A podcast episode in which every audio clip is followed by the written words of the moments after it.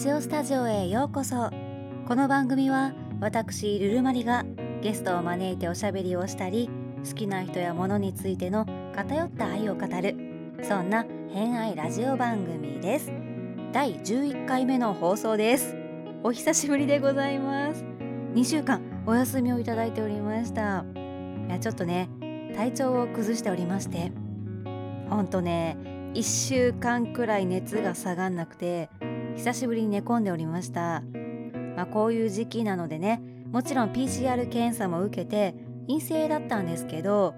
ちょっとでも熱があるうちは会社にも行けないので有給をフルに使って引きこもっておりました、まあ、気圧のせいもあって頭がずっと痛くて特に何をするでもない無の時間を過ごしておりました。結局原因が分かんなくてまあ疲れてたんかなってことでもうすっかり大丈夫になりました。ご心配いただいてお便りやメッセージをくださった方々本当にありがとうございました。お互い気をつけましょうね。さてラジオスタジオでは毎月第1第3土曜は私ルルマリが好きな人を気になっている人をご紹介。ゲストを招いてひたすらおしゃべりいたします。第2第4土曜日には配信アプリスプーンで活動されている配信者様のオリジナル曲をご紹介したり一人でおしゃべりしております。お時間の許す限りお付き合いくださいませ。今夜は第3土曜ですのでゲストを招いておしゃべりを。それでは参りましょう。ラジオスタジオスタートです。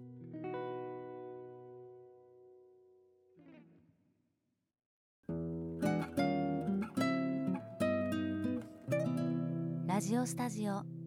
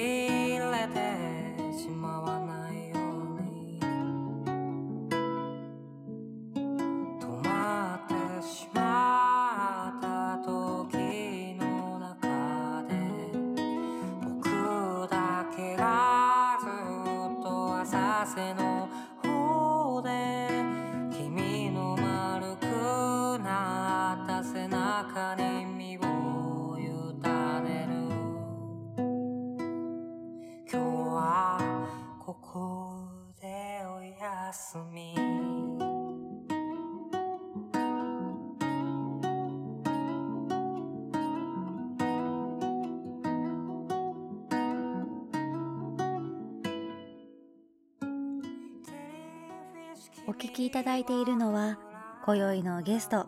オールド・ジョー様の曲で「ジェリーフィッシュ」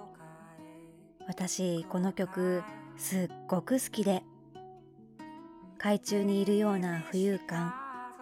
沈んでいるのか浮かんでいるのか泳いでいるのか流されているのか。まるでおとぎ話のような歌詞がゆらゆらと通り過ぎていく。このまま身を委ねて眠りにつきたい。そんな風に感じる一曲です。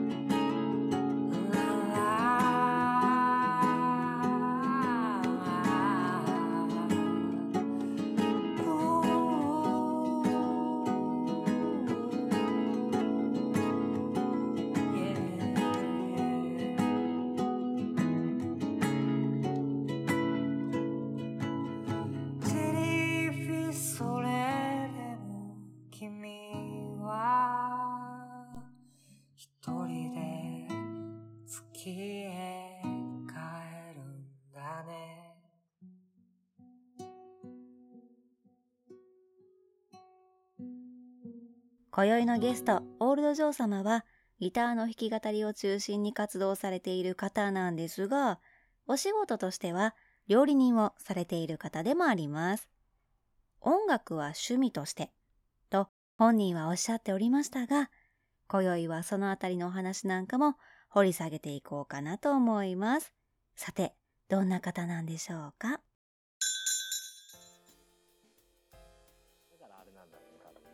そういうので、どっちかっていうと根岸みたいに、受け手のタイプの方が、お互い同じ波長なんだろうね、きっとね。うん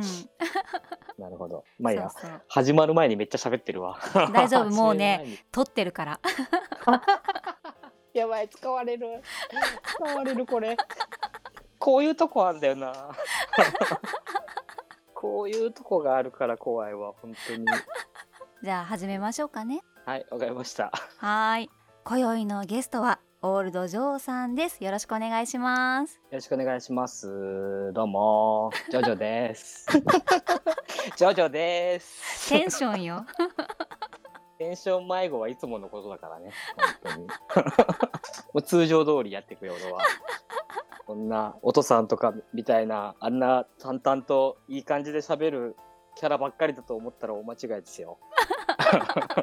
ねえもう最近全く全くではないかほぼ配信しないからさ。そう、なんかね、あの、よくわかんないけど、コロナで暇になると思ってたんだけどさ、うん。どんどんなんかバタバタしてるんだよね。なんかいろんなところに行ってて、まあ料理の仕事をしてるから、うんうん。いろんな店舗があって、もう今年だけで3店舗回ってるから、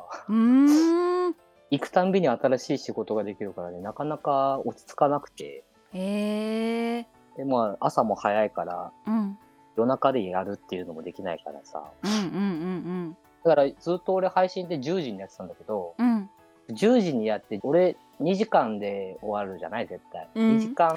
以下で終わることってないじゃない？ないね。乾燥するもんね。1時間だけって言って1時間で終わったことないじゃない？ないね。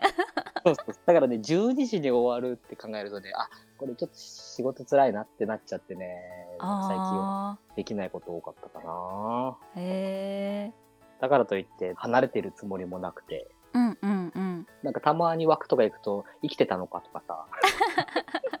すげえ言われちゃうんだけど、うんうん。自分の中では別にもう元気だし、うん。そういうことに対しても後ろめたい気持ちもないから、普通に人生を歩んでる中で、今ちょっと配信からちょっと離れてるだけで、うんうんうんうん。だから多分、一気にスイッチ入ったら毎日のようにやる可能性もあるしね。なんかこれ結構誤解されやすいからさ、話してる部分もあるけど。まあね確かになんかやっぱり配信してるところしか知り得ないじゃない、そうそうそう。うんだから配信しないイコール冷めちゃったのかなとか飽きちゃったのかなって思われがちだからさ実際に結構それで離れてそのままもう来ない人とかもいるじゃない。うんまあだからなおさらだとは思うけど、まあな自分の中ではあんまりそういう感覚はないかな。まあ、何よりもなんかこう、こういうとこで出会う人ってすごくなんか昔から好きで、うんうん。プライベートで会う人で仲良くなる人ももちろんいるけど、うん。そもそもこういうスプーンとか、他のあなんかそういう配信アプリとかを使ったとしても、基本的に自分の好きなものをもう前面に出してるわけだから、うんうんうん俺音楽好きで自分の曲作るのも大好きですみたいなことを最初からアピールした上で知り得るから、なんかそこの自分の自己紹介が終わったところで出会える人ってもうその時点でなんかすごくいい出会いだなというか、うんうん。自分になんか素直になれる相手が結構多いなと思って、うん。だからなんか割とスプーンで出会った人とかは、ずっとこれからも大事にしたいなって思える人が結構たくさんいるしね。そうだよねほんと。なんかこう学生の頃とかうんうんうん。の友達の作り方とは違ってそうだね。全然違うと思うね。あとなんか、この前なんか別のところでうん話してたことなんだけど、俺の場合は今、スプーンでジョージョって名前でやってるじゃない。うんで、まあなんかアーティスト名としては、オールドジョーっていう名前があるんだけど、うんなんかこの二つの名前で出会った人っていうのはまたなんか自分の人生の中で別枠じゃないけど、区切るわけはないけど、うんうん。ジョージョっていう、まあ、キャラクターがあって、まあなんかそれを演じてる気はさらさらないし、これも素なんだけど、俺の中でこのジョージョっていう名前を借りて出会った人っていうのは、またちょっと普通のプライベートとは違う楽しみ方というか、うんうん。いいなんか刺激になってる部分があって、うん。やっぱなんか名前が違う、その自分の中ではニックネームがあるっていうのはなんか、不思議な感覚だなと思うし、それがなんかまた新しい自分の一つとして形作ってるんだなっていうのは、すごく最近特に感じるかな。うーんで、なんか、それのおかげかわかんないけど、なんだろうな、ちょっとずつなんか自分の本名の時の自分と、このニックネームの時の自分のキャラクターが全然変わってて、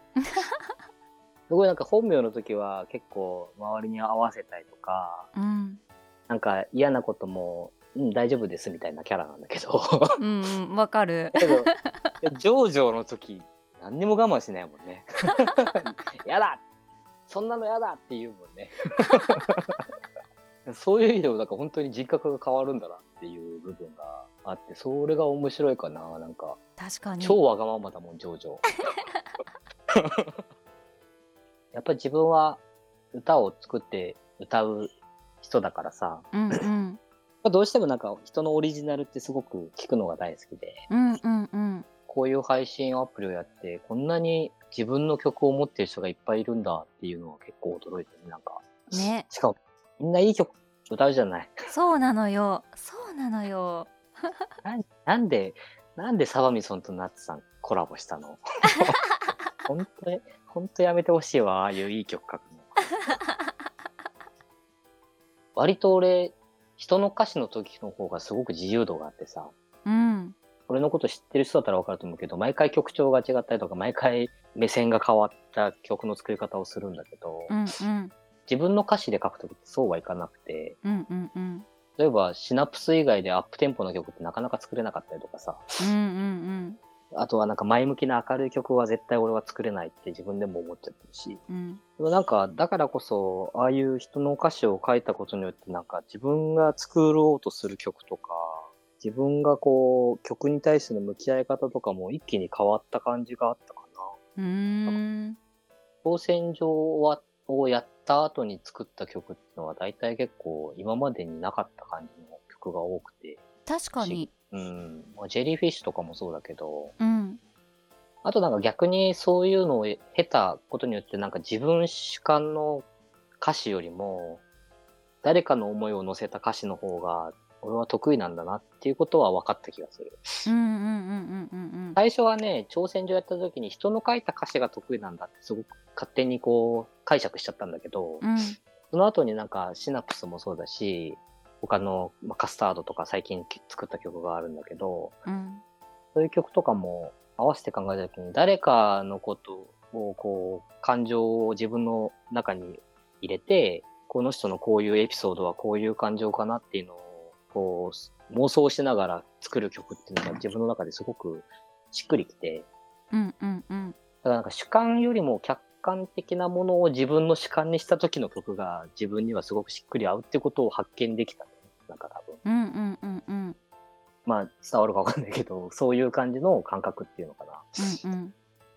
だからなんか、本当に実体験で自分の、全くもって実体験のやつを書いた曲とかは、未だに納得いくというか、スッキリした曲はあるけど、うん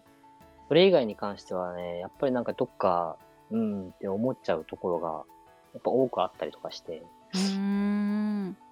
それに比べるとなんか誰かのエピソードとかを聞いて作る曲とかは、割とずっと納得した状態で書き歌えたりとかするから、うん。だからなんか、そういうのも挑戦状をきっかけで知れたかなっていうのはあるから、なんか自分を発見できるよね、あの企画は。うんうんうん。割とずっと俺昔から人の書く歌詞自体には大きな興味っていうのがなくて、うんうんうんなんか歌詞書くのうまいなとか、そういうのは感じるけど、どっちかっていうとなんかその人がその歌を歌っている時の歌い癖とかがすごく気になるところが昔からあって、うんうん。なんでこの人はこのタイミングでそんな悲しそうな歌い方をするんだろうとか、うんうんうん。七輪がわかりやすいよね、そういう意味ではね。なんか、あたまになんか、ひねくれて笑ったような歌い方するじゃない？ーうんうんうんうん。なんかこう、よくちょっとムカついたことに対して、はんって言いながら笑うみたいな。うんうんうん。ああいう感情で歌ったりとかするところとか見ると、あ、すごいいいなって思ったりとか、うん。なんかやっぱりこう、その人なりのその歌の表情の付け方みたいなのを、そうちょっとずつこう見て、そこになんか魅了されていくことがやっぱり多いから、うんうん。そういう意味でもなんか弾き語りの人がずっと昔から好きなのはそういうとこもあるのかな、みたいな。うーんこれ本当に好きになる人って大体シンガーソングライターというか、うんうん。バンドの人って好きだけど、そこまで深く興味を持てることってなくて、離れ組だったら、スーパーワタードッグよりも離れ組が好きだし、うんうんうん。なんかバンド形式になってる状態のやつよりも、その人が単品で、なんかヤコゼンよりも竹原ピストルが好きとか、うんうんうんなん。かそういう感じの、もうその人一人で表現を全部賄おうとしてる感じのやつを聞くのが昔からずっと好きで、うんなんかそういうのはやっぱり最終的な行き着くところっていうのはその人の癖がどうしても気になるからっていうのがあるのかなとは思う。なるほどねなんか歌詞を読んでそこから何を感じるかって、うん。人それぞれで、うん。まあ、当然だけど正解もないし、うん。うん。まあ、あるとすればその書いた本人がうん事実を述べることはあったとしてもうん。なこういう感情で書きましたみたいなうん。はあるとは思うけどもでも基本的にああやってメロディーになって世に出される曲たちってうん。受ける人たちがどう思うかに委ねられるというかうん。うん。ね聞く人のそのメンタルというか置かれてる状況によっても聞こえ方が変わったりもするでしょうしうん。うん。なんかねそういう時に今話聞いててゴールド・ジョーの作る曲っていうのはうん。なんかその歌詞の流れというか物語みたいなところに重きを置いていないからこそうん。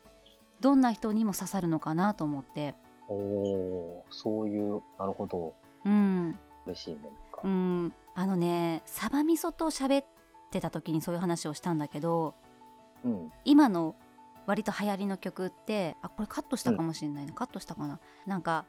その瞬間をギュギュッてしてうん。その。時のことだけを歌うみたいな。はいはいはいはい。すごく分かりやすいしうん。だけどある一定層にしか共感されないというかドンピシャな層にしか響かないというか。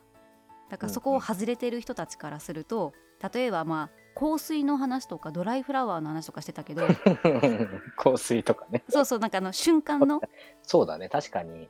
ピンポイントだよね、結構ね。そうそうそうでなんかそういう作品を作ることは素晴らしいともちろん思うんだけども全世代に刺さるかっていうとそうじゃないよねっていう、うん、確かにそうだね。うん、なんかその客観性というか、うん曲のファンというよりかはその人のファンになってもらうというか、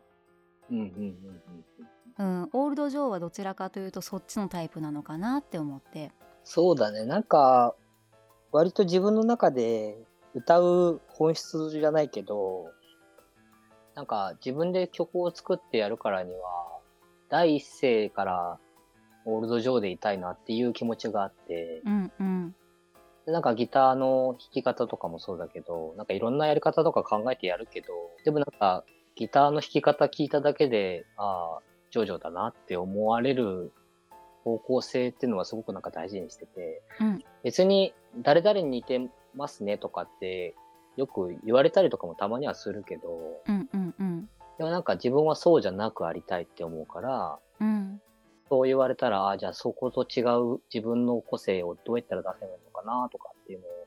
結構考えるし、うんうん。あとなんか、俺があんまり自分の中でハマらないなって思うのが、歌が上手いっていうものの考え方が、なんかずっと自分の中でちょっと違ってて、うん歌唱力が上手い人よりも、なんか歌うことが上手い人が昔から好きで、うん。そう、なんか上手いの意味が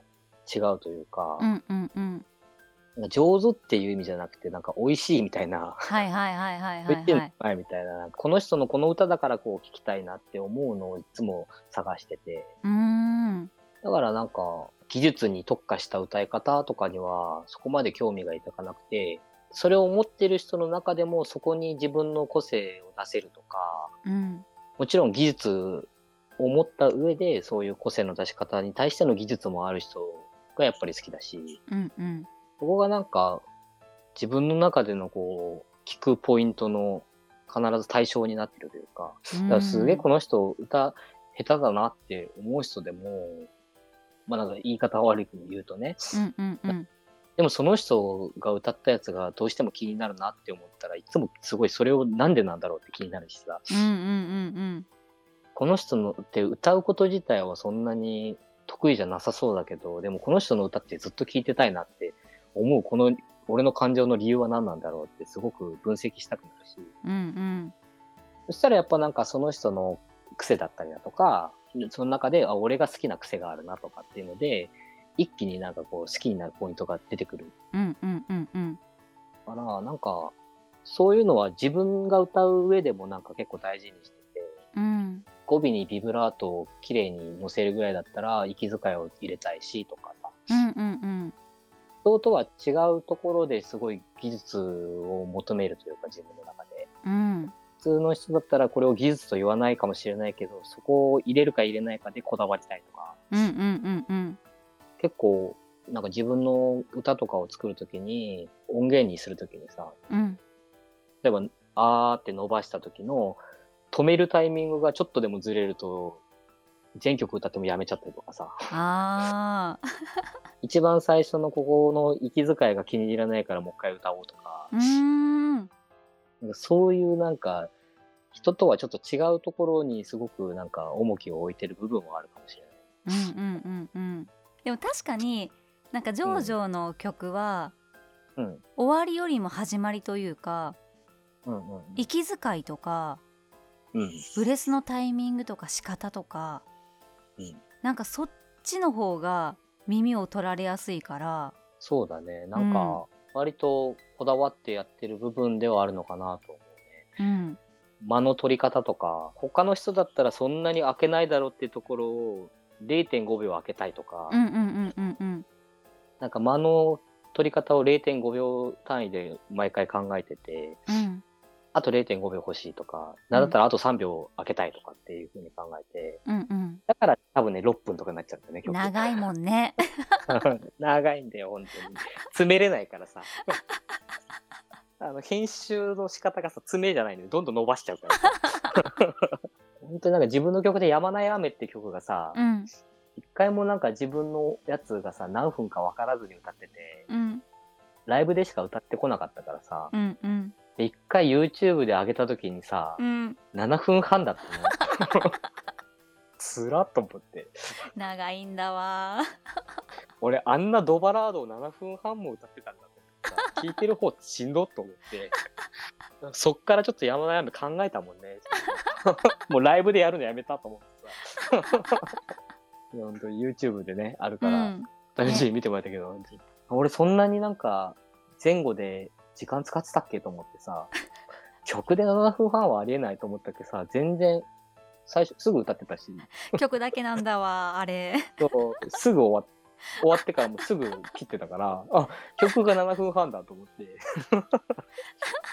マジかって本気で思ったね、あれね。うんいや、だから、そういう意味では本当にじ自分のなんか間の使い方っていうのは、人よりもちょっと勝負してる感じがあるよね、きっとね。うんうん人が使わないぐらい間を使ってる感じがある。うんうんうん確かにななんか本当そういう感情的なようですごく論理的だから、うん。なんかその辺がね計算されてのあの形なんだなって思うとうんまあそういう言われ方するともしかしたら嫌かもしれないけど 恥ずかしいよね。うん、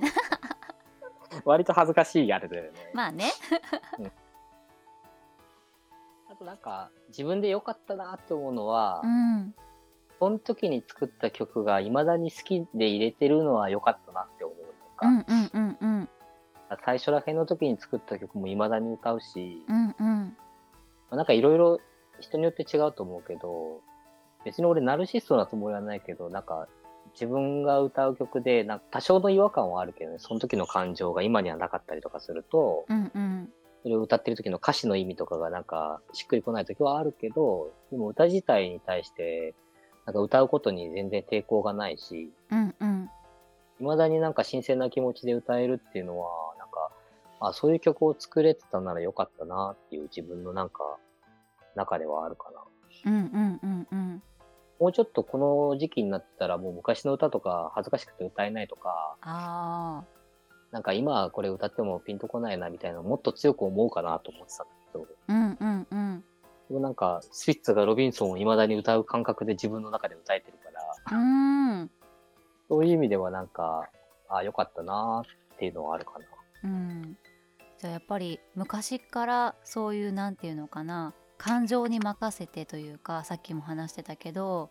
うん。一部分だけを切り取ってとかではなくすごく俯瞰でというか客観で曲作りをしてたんだろうね。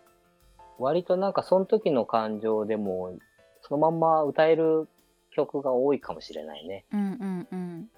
なんかその時でしか歌えない曲みたいなのはあんまりないのかもしれない。うんうんうんまあそういう意味では確かに言われた通りだなと思うかな。その時に感じた感情を歌うというよりかは、作った歌に感情が乗っていく感じはあるかもしれない。うんうんうんうん面白いね。なんか、ルルマリに言われてなんか納得した感じはある、ね。自分であんまそういう感覚なかったかもしれないけそうど、言葉にね、して言われるとね、うん、なんか、ああ、そうかもしれないっていう。なんだろうこの感覚ちょっとうまく伝わるかわかんないんだけど、うん昔ねうん。学生の頃に、うんその人の手作りのラブソングをもらったことがあるの。ごめんね、笑っちゃった。えでしょ？笑っちゃったよ。笑っちゃゃうじゃん、もうそれってさもう、うん。笑うが正解じゃん。そういうのって、もうなんか聞いてらんない恥ずかしいみたいな、うん。うんうん。うん、なんかちょっとあーってなる感じ？もらった瞬間も、マジかって思ったし、もうそれ今私手元にないからもう聞けないんだけど。ねなんかマジかってなるじゃない？なるのよやっぱ笑ったなそうあその仕上がりがうまいとか下手とかそういう話じゃなくてうん。やっぱなんか私だけに向けられたあの曲っていうのがうん。すごいなんかこう私の中でちょっと違ってねうん。なんか受け止めきれなかったのよ。まあ、大概そうだよね。そうそうそうそうなんだけどそれこそジョージョがさうん。シナプスを作ってくれたじゃない。うん。なんかその時に私は普通に受け入れることができたからなんかあれももっとなんていうのかな私のキャストを聞いて私のことを思って私のためだけに作りましたみたいなうん。そういうバイアスがかかりきっちゃった状態だったらうん。重たってなったかもしんないけど、まあ、そうだね。うん、やってることはある意味近いからね。そうそうそうそうそうでもラブソングかそうじゃないかもしれない、うん、そうそうね あれはラブソングからかけ離れてるからさまあ、わ、わからない人いないと思うけど、まあ、し僕のシナプスが死んでいくっていう歌を俺が 作った、その曲が、その、枠を置いた時にね、ルルマリンが言った、ああ、言いたいことがうまくまとまらなかった時に、ああ、私のシナプス死んでるみたいなことを言ってて、なんかそれを、あ、そのシシナプスが、自分のシナプスが死んでいくみたいな言葉の表現めっちゃ面白いと思って、それを、あの、歌のタイトルにするっていうところからきっかけで、うんうん。でその後に、ルームリンがなんか、自分のキャストで話した内容が結構ね、すごい話をしてたんだよね。あれ、何話だったっけね？あれ何話のどこか話だったっけね？なまあ、それを聞いて、なんか、それに感情が乗って、あ、これをちょっと汲み取りたいなと思って、うんそのやつをきっかけにまた曲を作り始めて、でその後に、あの、すごい爽快なラジオを聞いて、あ、このテンポでいこうと思って、もうだから本当に全てルルパリンで完結した曲だよね。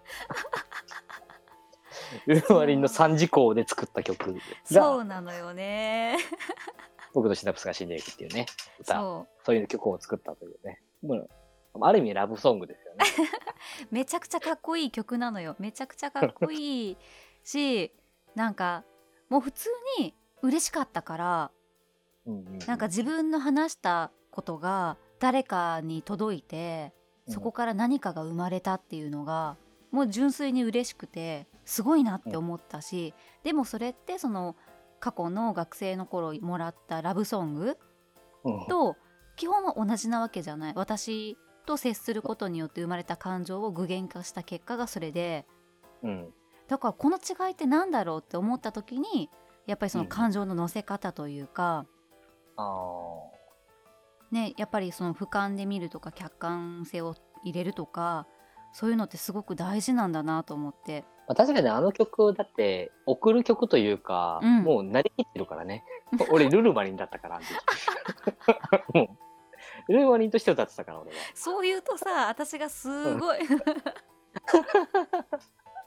いやまあでも、うんまあ合ってる合ってる。間違ってない。何にも間違ってない。いやもうあの時うん。そうあのあそうそう戦力外通告から何を得るのかみたいな。うんそうそうそうそうそうだ。すげえ壮絶な話してたもんね。そうそう。なかなかねあの区間私うん。結構ドラマチックだったと思うの、本当ハードボイルドだったよ本当に。あの辺りのルルマリさんね結構面白いのよ。すげえピリピリしてたもん。でしょ？なんかねオールドジョーとして出会った出会いがすごく自分の人生の中で毎回いい思いをさせてくれるというかうん。まあなんか、まあ当たり前にみんなそういう感情はあるだろうけど、なんか俺の場合は分かりやすくなんかこう、出会いが広がりやすいというか、オールド・ジョーっていう存在が。うんうん。なんか例えば、すごい好きだったアーティストの人と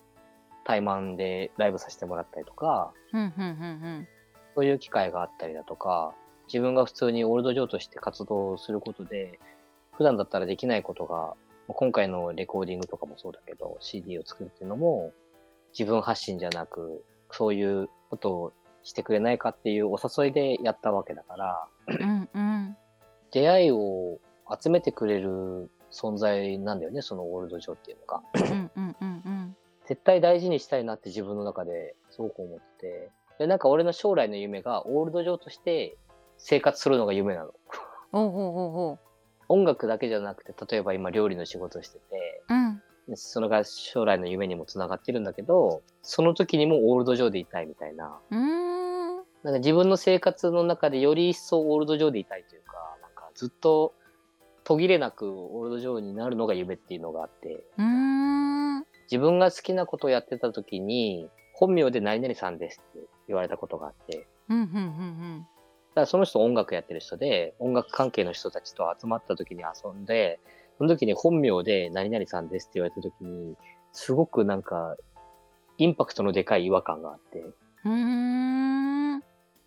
それまで今ま、ずっとなんか自分の好きなことやってる、音楽やってる時とかは、ジョー君ですって言ってもらってたの。うんうんうんうん。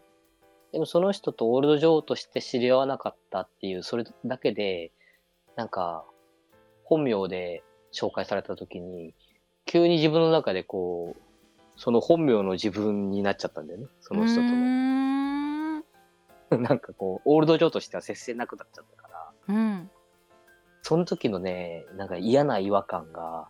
未だに拭いきれなくて、へえもうなんかすごい些細なことなんだけど、なんかそういうのをいずれなくしたいなっていうのが、大きな夢になっているというか、う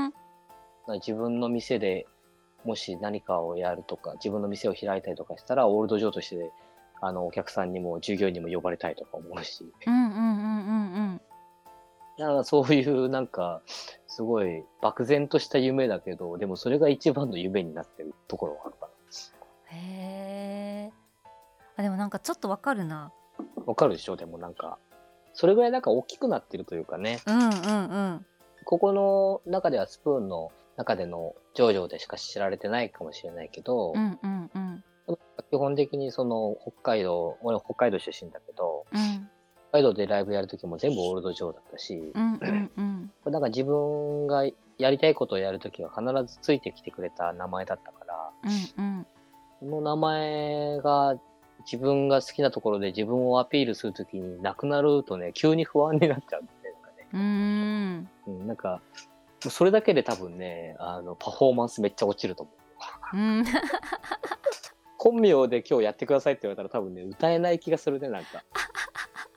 へえそれぐらいもう大きい存在だねそうそうそう。なんか多分着ぐるみを着てる感覚なんだろうなと思う。本当になんか猿の着ぐるみ着て踊ってる感覚だね。なるほどね なんかそう恥ずかしくないんだよね、多分ね。はいはいはいはい何を失敗してもオールド上だから。本名の素の自分には何のダメージもないんだよね。ああそうね確かに